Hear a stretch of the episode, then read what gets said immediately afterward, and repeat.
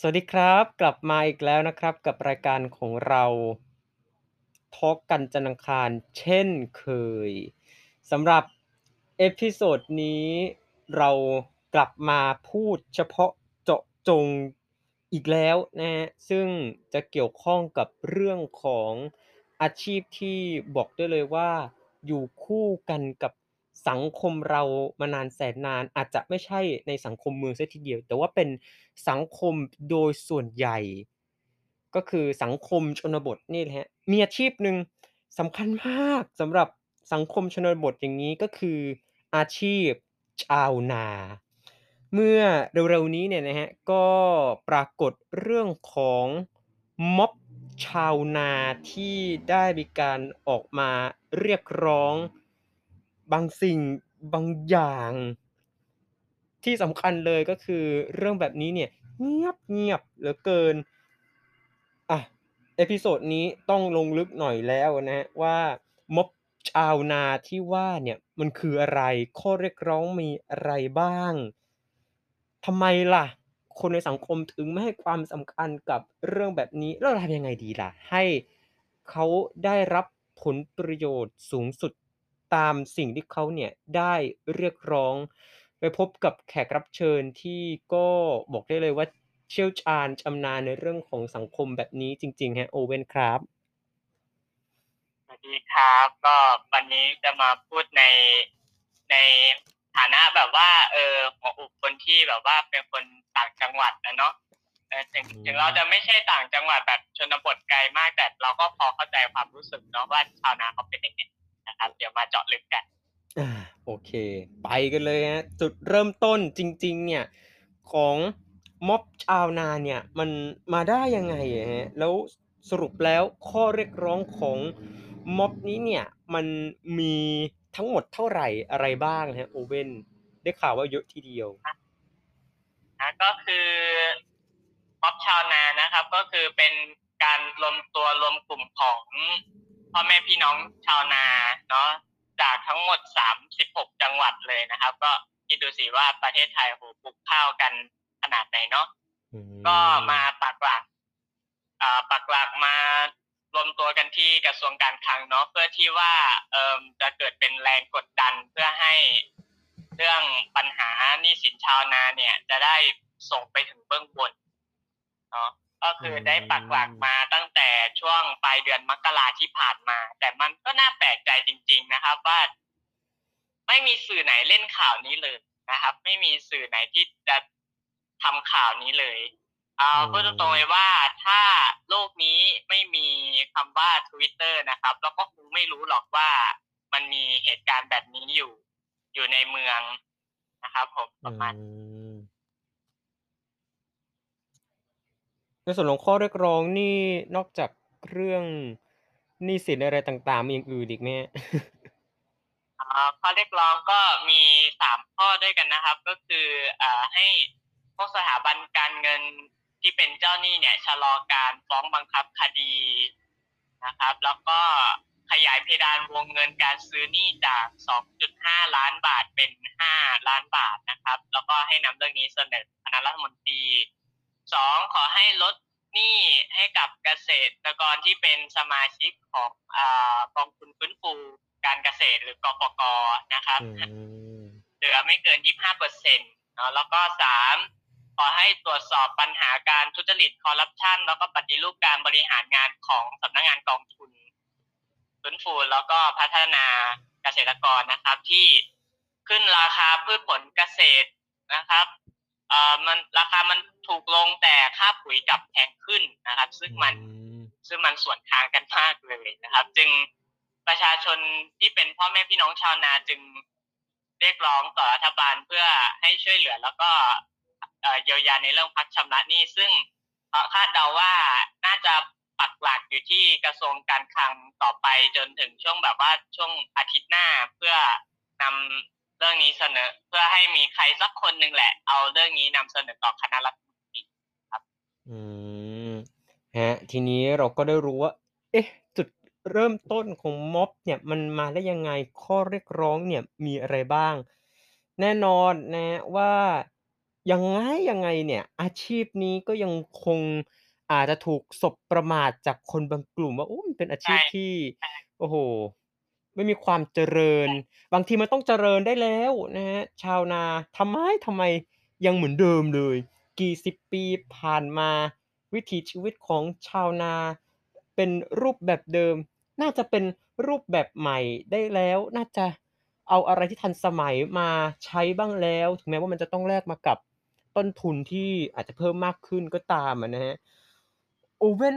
พอมีเรื่องราวของปัญหาชาวนาที่เจอมาตั้งแต่อดีตหลายสิบปีที่ผ่านมาจะกี่สิบปีก็ตามแต่นะครับมาจนถึงปัจจุบันว่าเอ๊ะมันมีอะไรใด ๆ ยังไงบ้างนะครับ?เอ่อสำหรับปัญหาชาวนานะ อันนี้เราอาจจะพูดได้ไม่100%เพราะว่าเราก็ไม่ได้เกิดเกิดจากครอบครัวชาวนาเนาะแต่ก็พอเห็นจากสภาพสังคมต่างๆ แล้วปุ๊บเนี่ย แล้วก็ ได้ดูอ่านข่าวฟังจากคำสัมภาษณ์ของคุณลุงคุณป้า ชาวนาที่เขาออกมาเรียกร้องตั้งหลักปักฐานอยู่ที่กรุงเทพมาหลายเดือนแล้วเนี่ยอืจะเห็นได้มว่า ชาวนาเนี่ยมันเป็นอาชีพที่เหนื่อย หลายคนคงจะเคยได้ยินคำนี้เนาะคำว่าหลังสู้ฟ้าหน้าสู้ดิน ก็มาจากพฤติกรรมการเกี่ยวข้าวของชาวนาที่เขาก็ต้องก้มเก็บเกี่ยวนะครับ หลังแผ่นหลังก็ต้องสู้กับท้องฟ้าแสงแดด ส่วนหน้าก็ต้องสู้กับดิน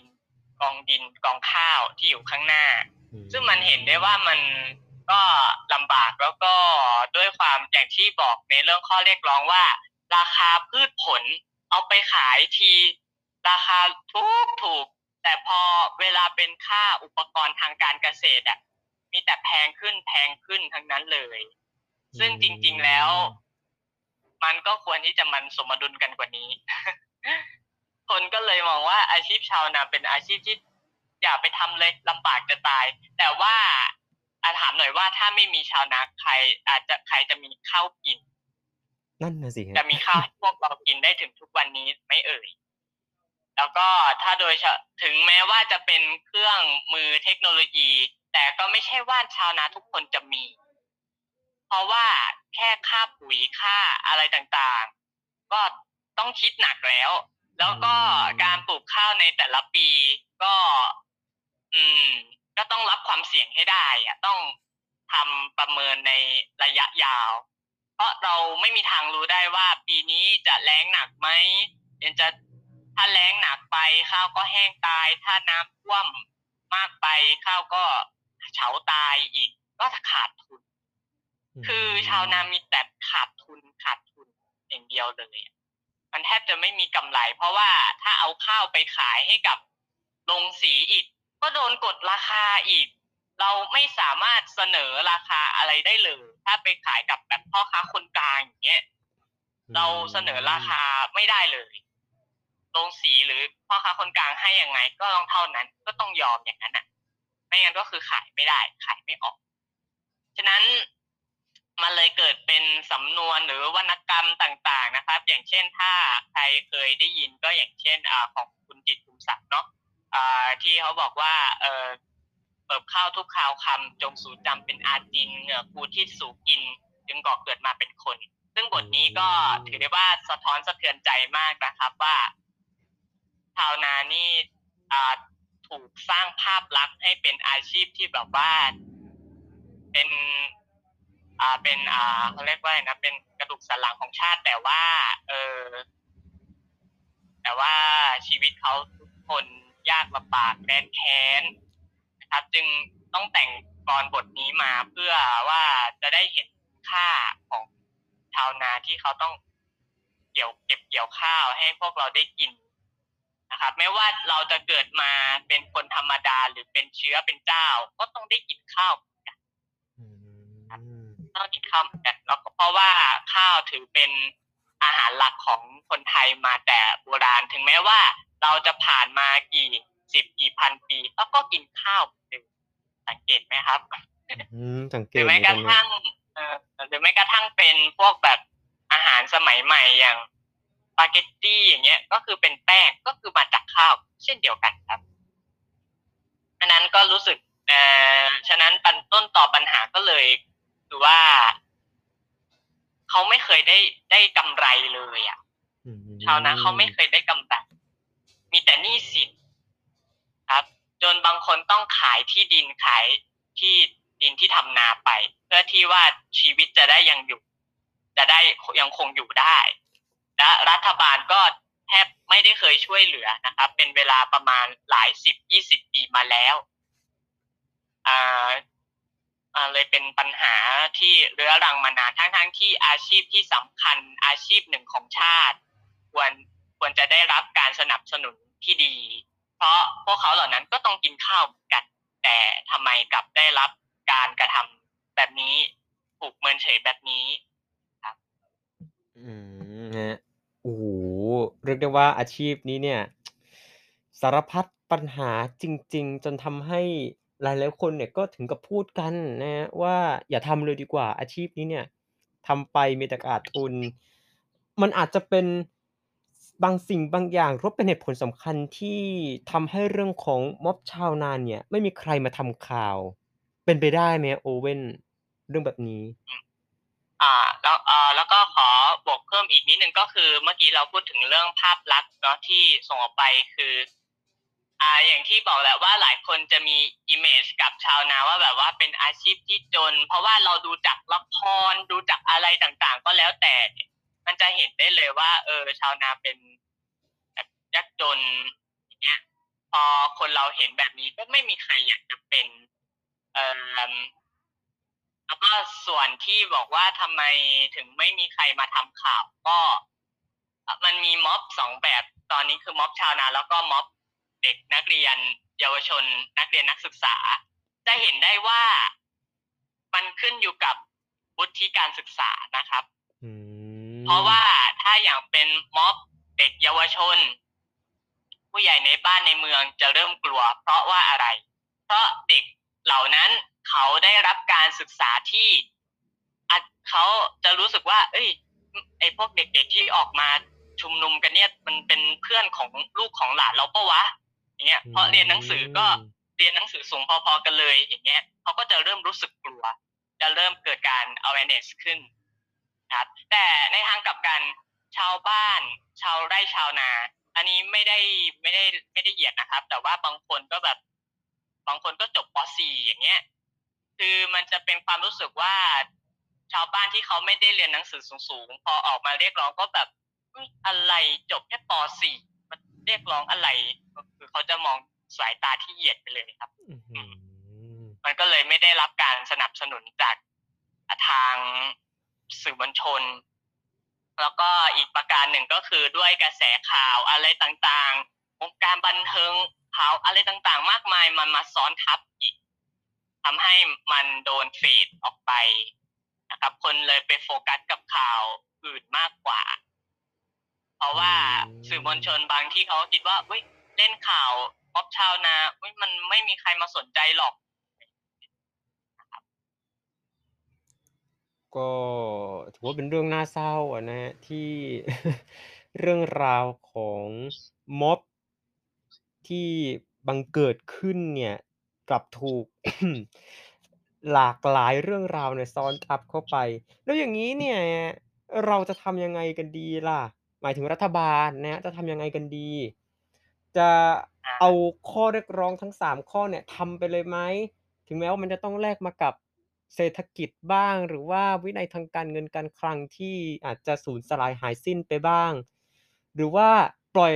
ให้เขาชุมนุมกันต่อไปเถอะ ให้เขาเรียกร้องต่อไปเถอะ ไม่ต้องไปแก้อะไรดีกว่า เพราะถ้าแก้ไปแล้วมันเกิดส่งผลกระทบในทางที่ไม่ดี ลามไปจนถึงอาชีพอื่น ๆ ลามไปจนถึง โครงสร้างอื่นๆ แล้วใครเล่าจะมาเชื่อมั่นทำยังไงดีอะครับโอเว่นแหมเราก็ไม่ใช่อ่ารัฐบาลเสียด้วยโอเค เออ เมื่อกี้เพิ่งจะนึกออกที่พูดถึงเกี่ยวกับภาพลักษณ์ของชาวนา เราเมื่อคือเมื่อกี้เราแรงไง เรานึกจะพูดแล้ว เราเราลืมอีกอย่างหนึ่งนึกออกแล้ว ก็คือโอ้ภาพลักษณ์ของชาวนาอีกอย่างหนึ่งที่เขามองเห็นก็คือ จากคำสัมภาษณ์นะแล้วบอกว่าเนี่ยชาวนาไม่เป็นพวกขี้เกียจ เป็นพวก ชอบสนุกสนานเฮฮาปาร์ตี้แต่คุณลุงคุณป้าชาวนาเขาก็พูดว่าเอ้าอย่างเช่นเราไปงานบวชงานแต่งของลูกของหลานเราอะ ให้เราทำบ้างไม่ได้เลยเหรอ ให้เราแบบมีอิสระในชีวิตไม่ได้เลยเหรอ เราทำงานมาเหนื่อยแทบจะทั้งปี เพราะเพราะว่าเพราะว่าบางคนจะมี image ที่ว่าเออชาวนาแบบว่าขี้เกียจพอถึงเวลางานสังสรรค์อะไรก็อยากินเหล้าเมายานะครับ จนอ่าเมาแอเลยเนี่ยบางคนนะแต่แต่คำแต่ของพวกคุณลุงป้าชาวนาเขาบอกว่าเอ้ามันก็เป็นงานครั้งเดียวในชีวิตของเรานี่ที่พวกชนชั้นสูงเขาจัดงานวันเกิดก็ไม่เห็นมีใครจะว่าอะไรเลย จัดทีก็ยิ่งใหญ่กว่าเขาอีก ก็ไม่เห็นมีใครว่าอะไร อันเนี้ยครับอ่าอืมอ่าต่อไปก็เป็นเรื่องเกี่ยวกับอ่าสิ่งที่ต้องสิ่งที่ต้องแก้เนาะคือหนึ่งต้องมีคนเบื้องบน คนเบื้องบนมารับปัญหาก่อน มารับปัญหาก่อนนะครับ ไม่ใช่เป็นหน้าที่ของสื่อมวลชนหรือทวิตเตอร์นะครับ ต้องมีคนต้องมีคนที่แบบว่าทำงานใกล้ชิดกับรัฐบาลมาเป็นคนเป็นคนมารับ รับเรื่องร้องเรียน แล้วก็ก็เอาไปพิจารณาสิเขามาเกาะอยู่หน้ากระทรวงการคลังซะขนาดนี้แล้วแต่ วกกระทรวงการคลังก็ทำเป็นไม่รู้ไม่เห็นปล่อยให้เอ่อคุณลุงคุณป้าชาวนาต้องมาทนกับมลพิษทางอากาศ ซึ่งพับอันนี้น่าจะรู้ดีนะ เพราะว่าพับเป็นเด็กเมืองกรุงเนาะก็น่าจะรู้ว่าสภาพเอ่อสภาพแวดล้อมมันเป็นยังไงเนาะอืมเข้าใจนึกเลสยภาพเป็นแบบคนต่างจังหวัดมาเข้ากรุงอะ อืมรถติดเอ่ยหมอกควันเอ่ยอืมแดดร้อนเอ่ยอย่างเงี้ย อืม แต่ ไม่มีใครมาเหลียวมาแลเลยแม้กระทั่งสื่อมวลชนที่ ถือได้ว่าเป็นหัวใจของประชาชนนะ ในตอนเนี้ยสื่อมวลชนเดี๋ยวนี้เป็นหัวใจของประชาชนแล้วนะครับ ตอนนี้ แต่กลับไม่มาเล่นข่าวม็อบชาวนาเลยนะครับ คือไม่จำเป็นต้องมีอ่าคนมารับเรื่องก็ได้ ให้สื่อสักสื่อใดสื่อหนึ่งตีข่าวนี้ก็ได้นี่มเออ แน่นอนการตีข่าวเรื่องหนึ่งมันก็ต้องเกิดเอฟเฟกต์ไปในทางที่เออเกิดเกิดส่งผลกระทบแน่นอนล่ะ ถ้ามันออกข่าวใช่ไหมที่ข่าวดารานี่โอ้ยเล่นกันยกกันใหญ่ก็เพราะว่าคนคนชอบติดตามข่าวดาราไงแต่พอมาเป็นข่าวของชาวบ้านหลังตลาดทั่วไปก็แบบอืมใครก็ไม่รู้ หัวนอนปลายเท้าไม่รู้จักเนี่ยก็ในส่วนของการแก้ปัญหาหนี้สินเนาะก็ อืมควรจะจัดการกับ ควรจะจัดการในเรื่องปัญหาหนี้สินของชาวนาได้แล้ว เพราะว่าอย่างที่บอกไปครับว่าอาชีพชาวนาเป็นอาชีพที่สำคัญ ซึ่งเขาไม่เคยได้ได้กำไรเลย เขามีแต่ขาดทุน มีแต่หนี้สินนะครับเขาคำของพวกเขามีอยู่แค่นี้ เพราะว่ารัฐบาลไม่ช่วยนะครับอืมแล้วก็ถ้าทำผลไม่ดีหนี้สินเพิ่มพูนก็ต้องยอมขายที่นาอืม เรื่องนี้มันน่าสงสารนะครับ การที่อาชีพที่สำคัญของชาติได้รับการกระทำแบบนี้มันก็เป็นเรื่องน่าเศร้าพอพอสมควร เพราะชาวนาเขาก็ต้องการขวัญและกำลังใจในการทำนาอะอย่างเช่นจะสังเกตไหมครับ ว่าอย่างวันสงกรานต์หรือวันพืชมงคลอ่าในชาวบ้านโบราณสมัยก่อนเนาะที่มันยังไม่มีกรมอุตุนิยมวิทยาอะไรเหมือนตอนนี้ใช่ไหมอืมเขาก็ต้องพึ่งพาคำทำนายว่าปีนี้จะปลูกได้ไหมเงี้ย แต่อย่างเช่นในสมัยก่อนนะครับ ที่ยังไม่มีกรมอุตุนิยมวิทยาเนาะแต่อันนี้แน่นอนครับว่าเรื่องฟ้าเรื่องฝนนี่มันเป็นเรื่องที่เราไม่เราคอนโทรลได้ไม่หมดเนาะฉะนั้นการจะทำนาแต่ละทีอะต้องคิดแทบจะรอบด้านเลย ต้องคิดแทบจะรอบด้านว่าปลูกดีไหมปลูกแล้วถ้าแล้งเกินข้าวก็แห้ง ถ้าน้ำท่วมฝนตกหนักไป ซึ่งแน่นอนครับว่าข้าวมันไม่ชอบน้ำแบบเยอะไปเนาะหรือพืชอะไรก็แล้วแต่ถ้าเยอะน้ำเยอะมากเกินไป มันก็เฉา มันก็แฉะไปเฉาตายพอดี ก็ขาดทุนครับฉะนั้นก็อยากจะให้หน่วยงานที่เกี่ยวข้อง แล้วก็รวมถึงไอสำนักงานกองทุนฟื้นฟูเนี่ย ได้ตระหนักนะครับว่าข้าวที่คุณที่คุณกินทุกคำน่ะ ล้วนมาจากหยาดเหงื่อของชาวนาเหมือนอย่างที่คุณจิตรภูมิศักดิ์บอกไว้นั่นแหละครับ ถ้าเป็นผมนะ ถ้าเป็นผมนะ ผมอยากจะเอาเนี่ย เอากรของคุณจิตภูมิศักดิ์ไปแปะหน้ากระทรวงการคลังซะให้เขาได้อ่าน ให้เขาได้ซึ้งนะครับ ว่าข้าวทุกคำที่เขากินเข้าไปนะมันก็คือข้าวมาจากชาวนาจนๆเนี่ยแหละ อืม แม้กระทั่งชนชนชั้นสูงก็ต้องกิน แม้เขาจะเอาอะไรกินล่ะครับ อืม เอ่อแล้วก็ในเรื่องอีกเรื่องหนึ่งก็คือเป็นเรื่องค่านิยม เป็นเรื่องค่านิยม แล้วก็เรื่องจิตสำนึก หลายคนคงจะเคยแบบว่าตอนเด็ก ๆ อาจจะเคยแบบว่า ขอบคุณข้าวทุกจานอย่างเงี้ย อืม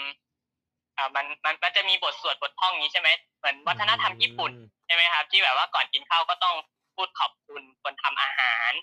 เงี้ยคืออันนี้เราไม่ต้องไป อันนี้เราไม่ต้องสง เอ่อหลายคนก็จะบอกว่าเฮ้ยต้องกินข้าวให้หมดนะ สงสารชาวนา คืออันนี้ไม่ต้องไปทำถึงขนาดนั้นก็ได้ครับ เพราะถึงคุณจะกินข้าวหมดชาวนาก็จนเหมือนเดิมนี่ใช่ไหมแต่มันเป็นแค่เป็นอ่าเป็นเป็นกุศโลบายอย่างหนึ่งเนาะในการจะสอนว่าเนี่ยข้าวแต่ละเม็ดกว่าจะได้มา มันโคตรยากลำบากขนาดไหน ฉะนั้นอย่ากินทิ้งกินขว้างนะครับ คือแต่ถ้าจะกินข้าวไม่หมดอ่า ไม่ไม่ไม่ต้องไปกลัวครับ ว่าชาวนาจะยากจน เพราะว่าชาวนาก็จนอยู่ดี ต่อให้เรากินข้าวหมด ชาวนาก็จนอยู่ดี สิ่งที่ควรจะสงสารก็คือสงสารคนที่จ่ายเงินค่าอาหารแล้วเรากินไม่หมดดีกว่าไหม?อุ๊ยเออแล้วถามชาวนาพวกแล้วแล้วถามชาวนาพวกพวกเขาเหล่านั้นด้วยว่าเนี่ยเขาเคยได้กินอิ่มสักครั้งหนึ่งไหม?นะครับ เรื่องปากเรื่องท้องนี่มันเป็นปัญหาครับ แล้วก็การผลักดัน ก็อยากจะสนับสนุนให้สื่อทำข่าวตีข่าวนี้ออกสื่อออกทีวีนะครับ เพราะแรงพละแรงกดดัน ทุกสิ่งในโลกนี้ที่เกิดการเปลี่ยนแปลงได้ล้วนเกิดมาจากการผลักดันทั้งสิ้น ไม่มีสิ่งไหนที่ได้มาด้วยการวางเฉยหรือการ ignorance หรอกครับ อย่างเช่น การที่เรามีวันหยุดเสาร์อาทิตย์ได้นี่ก็มาเกิดมาจากคนในสมัยก่อนออกมาเรียกร้องให้มีวันหยุด2วัน ถ้าเขา ignorance ถ้าเขาไม่ทำอะไรเลยมันก็ไม่เราคงไม่มีวันหยุดเสาร์อาทิตย์เหมือนเช่นทุกวันนี้ฉะนั้นก็สุดท้ายนี้อยากจะเป็นกำลังใจให้กับคุณลุงคุณป้า พี่น้องชาวนาทุกคนนะครับ ขอบคุณมากที่เก็บเกี่ยวพืชผล เก็บเกี่ยวข้าวให้เราได้กิน จนถึงทุกวันนี้ทำให้เราได้เติบโต ทุกวันนี้ และเราขอยืนอยู่เคียงข้าง ชาวนาทุกคน เพราะอาชีพของคุณเป็นอาชีพที่สำคัญยิ่งของชาติไม่แพ้ไปกว่าข้าราชการเพราะไม่ว่าอาชีพไหนก็ต้องกินข้าวที่คุณเก็บเกี่ยวมากินนะครับขอบคุณครับ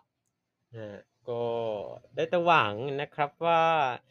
ปัญหาเรื่องของชาวนาเนี่ยคงจะได้รับการแก้ไขในเร็ววัน หวังว่า episode จะถัดไปเนี่ยเราจะยังคงอยู่กับคุณผู้ฟังได้นะ แหมจาก episode นี้แล้วเนี่ยบอกเลยว่าสะเทือนกันทุกระดับจริง ๆ episode หน้าจะเป็นเรื่องอะไรนี่ต้องลุ้นแล้วนะว่ามันจะมีเนื้อหาสาระเป็นอย่างไร สวัสดีครับ